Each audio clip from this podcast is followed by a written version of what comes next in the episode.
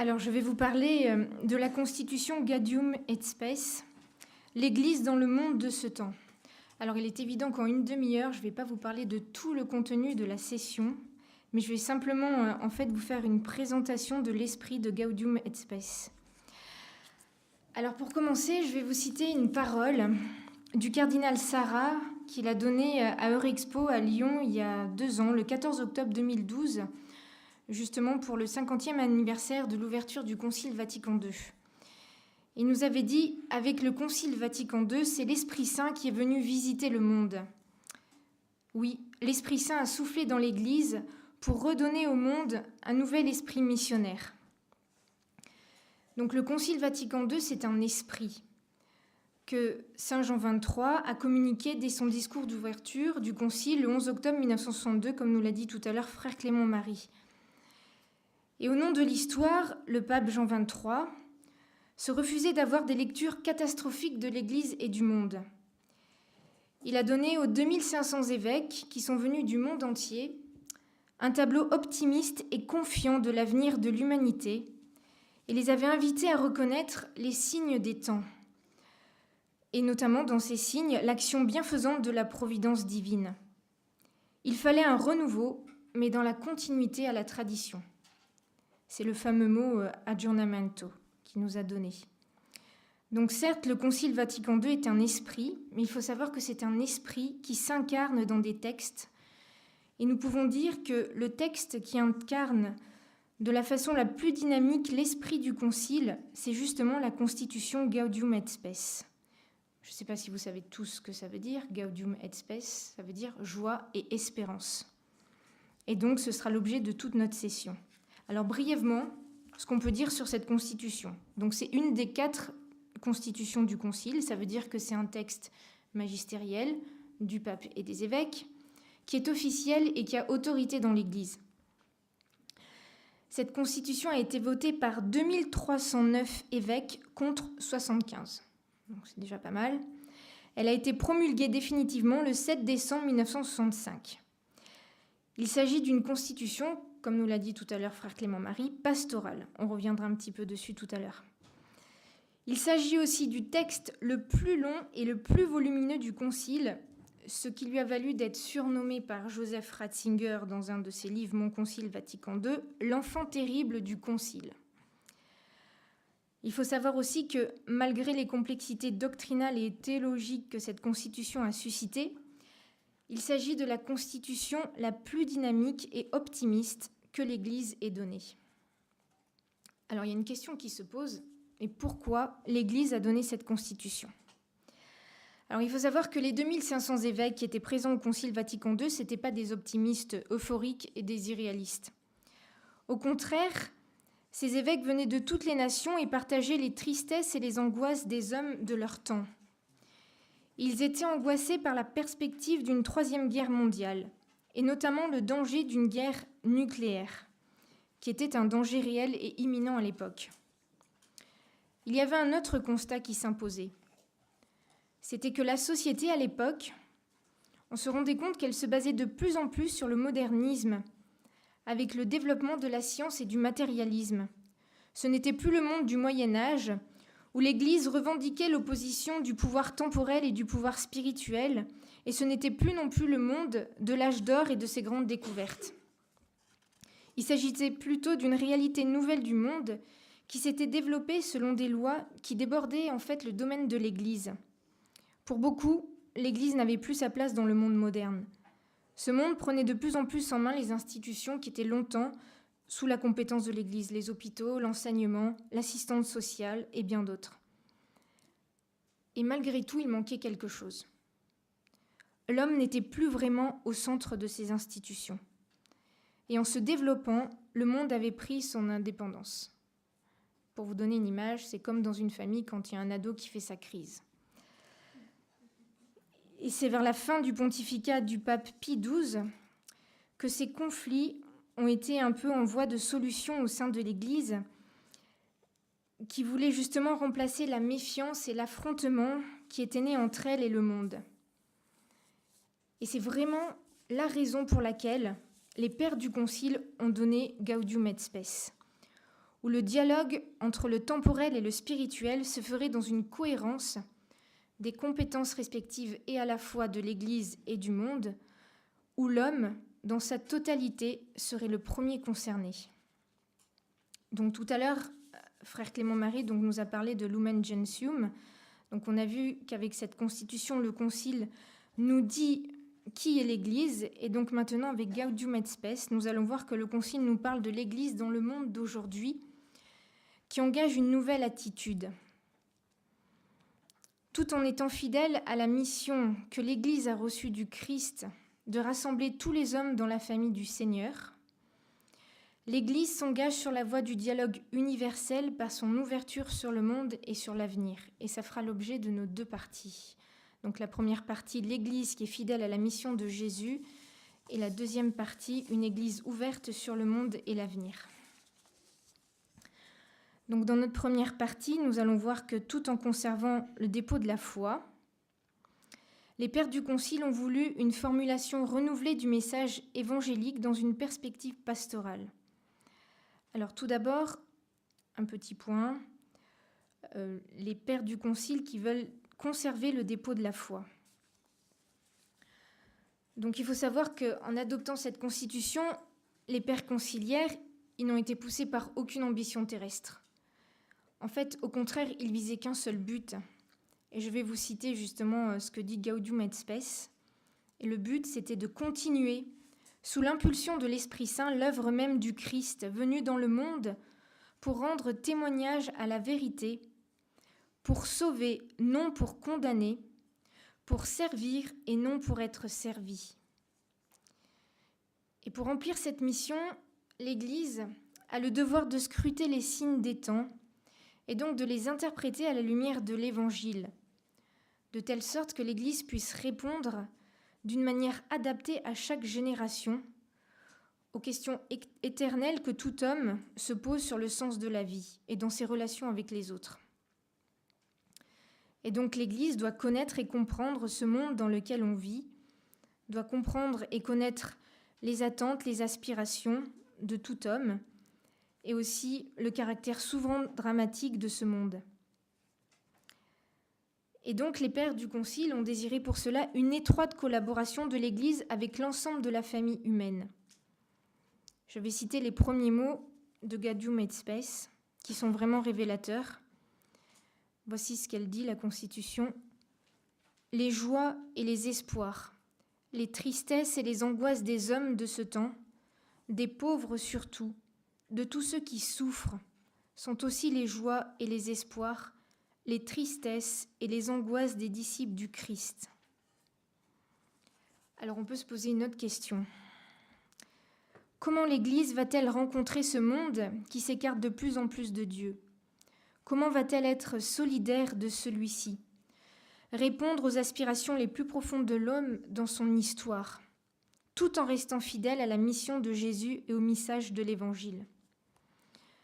Voilà le défi que l'Église a voulu ouvrir à l'humanité en lui donnant cette constitution.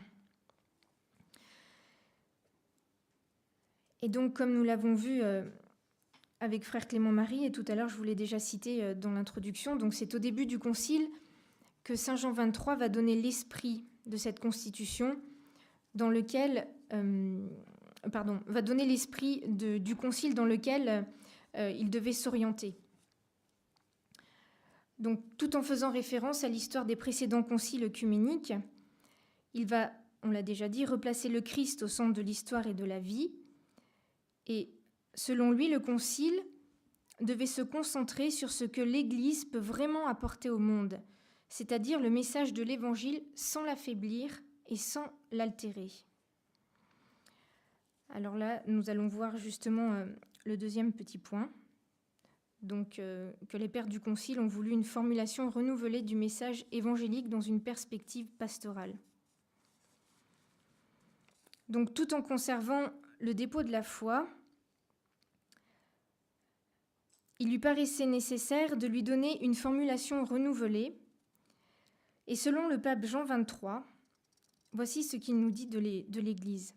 L'épouse du Christ préfère recourir au remède de la miséricorde plutôt que de brandir les armes de la sévérité.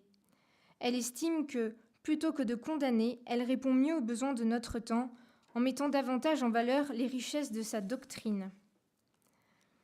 Et là, on va se poser une autre question. Que signifie une constitution pastorale? Alors, je vais un petit peu reprendre juste quelques mots de la définition que nous a donnée tout à l'heure frère Clément Marie et qui a été donnée par euh, Joseph Ratzinger. Donc, pastorale, un terme qui ne veut pas nécessairement dire flou, dépourvu de substance, purement édifiant, mais au contraire un terme qui doit vouloir dire partir d'une attention positive à l'homme d'aujourd'hui. Et euh, c'est monseigneur Optman qui a un petit peu expliqué cela. Alors euh, cet évêque avait participé notamment à la rédaction de Gaudium et Spes, et il dit partir de vérités faisant partie de la foi, mais communément admises par des non-chrétiens pour déboucher dans les vérités plus profondes de la foi qui se résument dans le Seigneur Jésus-Christ. Donc en fait, il fallait vraiment partir de vérités qui étaient communes à tous les hommes. En fait, dans le contexte si complexe et difficile du monde, l'Église se rendait compte que les hommes avaient beaucoup de mal à discerner ces vérités, qui étaient communes à tous, et qui révèlent, euh, qui relèvent plutôt de la dignité de la personne humaine, de la communauté des hommes et du sens profond de l'activité humaine. Et en plus, l'homme a aussi beaucoup de mal à harmoniser ces vérités euh, communes avec les découvertes récentes de l'histoire. Au point où, par exemple, euh, aujourd'hui, enfin récemment, on a eu un, exemple qui, nous vient des États-Unis, où en fait, ils ont fait une expérience avec des enfants, des petits-enfants qui avaient moins de six mois. Et donc, ils ont mis les petits garçons d'un côté et les petites filles de l'autre. Et ils ont, si vous voulez, mis des jouets féminin d'un côté et des jouets masculins de l'autre. Et voulait savoir eh ben, si en fait les petits-enfants allaient plutôt vers l'un ou vers l'autre. Et donc, alors que ça, ça paraît être du bon sens de savoir que ces petits-enfants, c'était des garçons ou des filles, eh bien, eux, par une expérience scientifique, il fallait que ce soit révélé. Voilà. C'est pour vous dire que, ben, voilà, du coup, ces vérités, eh on n'arrive plus du tout à les, harmoniser avec, euh, avec les découvertes que l'on fait même dans la science. Et, d'ailleurs, la science n'explique pas tout. Et de là, eh bien, pour l'homme, il y a une inquiétude et une angoisse sur l'évolution du monde. Et donc toutes ces vérités qui sont communes aux hommes, euh, que, l'Église avait relevées, embrassaient un vaste horizon qui n'allait pas être sans difficulté pour les pères de l'Église. Joseph Ratzinger disait Ce texte, extérieurement le plus volumineux du Concile, fait sans aucun doute aussi partie de ses résultats les plus importants du point de vue du contenu, et requiert de ce fait une attention plus minutieuse. C'est de tous sans aucun doute le plus problématique, parce que les réflexions théologiques font encore défaut pour parvenir à une formulation pleinement satisfaisante. Alors en plus de ce contenu volumineux et problématique aussi, il y avait de nouvelles questions qui surgissaient. Si les pères voulaient s'adresser aux hommes d'aujourd'hui, ils ne pouvaient pas directement commencer par les aspects les plus difficiles de la théologie et de la foi, qui allaient être complètement déconnectés de la réalité. Il fallait plutôt débuter par ce qui était compréhensible et accessible à tous, et ensuite progresser pas à pas. Ainsi, les pères du Concile n'ont pu donner une preuve plus parlante de solidarité, de respect et d'amour à l'ensemble de la famille humaine qu'en lui proposant justement un dialogue. Au lieu de donner euh, en fait ces vérités euh, communes à tous les hommes dans une théologie qui allait être codifiée, eh bien ils ont proposé un dialogue mutuel au monde sur tous les problèmes, mais toujours en les éclairant à la lumière de l'Évangile. Et donc là, nous allons passer à notre deuxième partie, donc une Église ouverte sur le monde et l'avenir. Donc dans cette partie, il nous faut parler de l'esprit d'ouverture qui a animé Gaudium et Spes. Donc je vais encore citer Joseph Ratzinger qui nous dit À bien des égards, ce qui est presque plus important que les solutions apportées par le texte, c'est la mentalité qui les a conduits et qui a produit une nouvelle sorte de discours dans l'Église. Alors, en effet, non seulement les pères du Concile proposaient au monde de dialoguer avec lui sur ces vérités, mais dans leur esprit, ils ont voulu que la Constitution Gaudium et Spes soit un texte profondément optimiste et plein d'espérance à l'heure où, le monde risquait d'être vraiment engagé dans une guerre mondiale et où le monde pensait que l'Église n'avait vraiment plus rien à lui apporter. Ainsi, nous allons voir que cette, cette espérance et cet optimisme transparaissaient à la fois et dans leur mentalité, notre premier petit point, mais aussi dans le contenu même de Gaudium et Spes, deuxième petit point.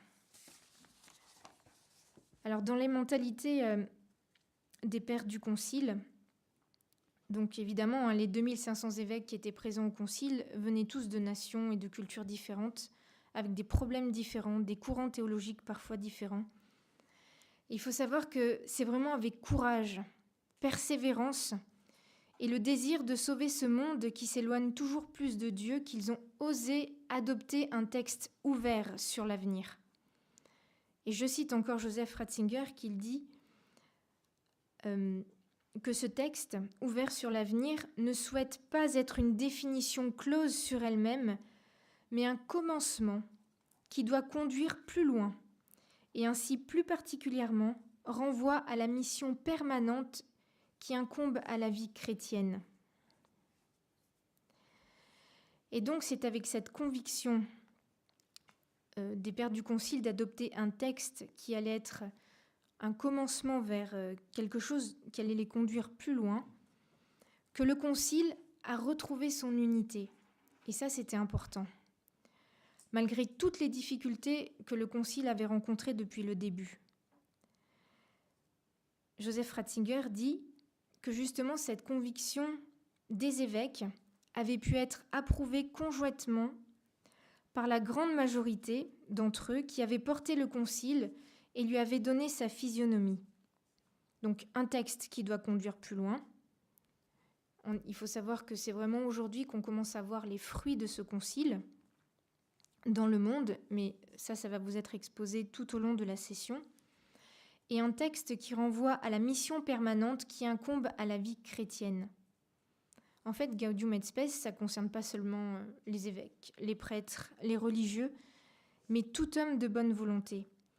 Ça veut dire que c'est un appel à chacun de nous de vivre le concile et d'apporter à ce monde la joie et l'espérance dont il a tant besoin.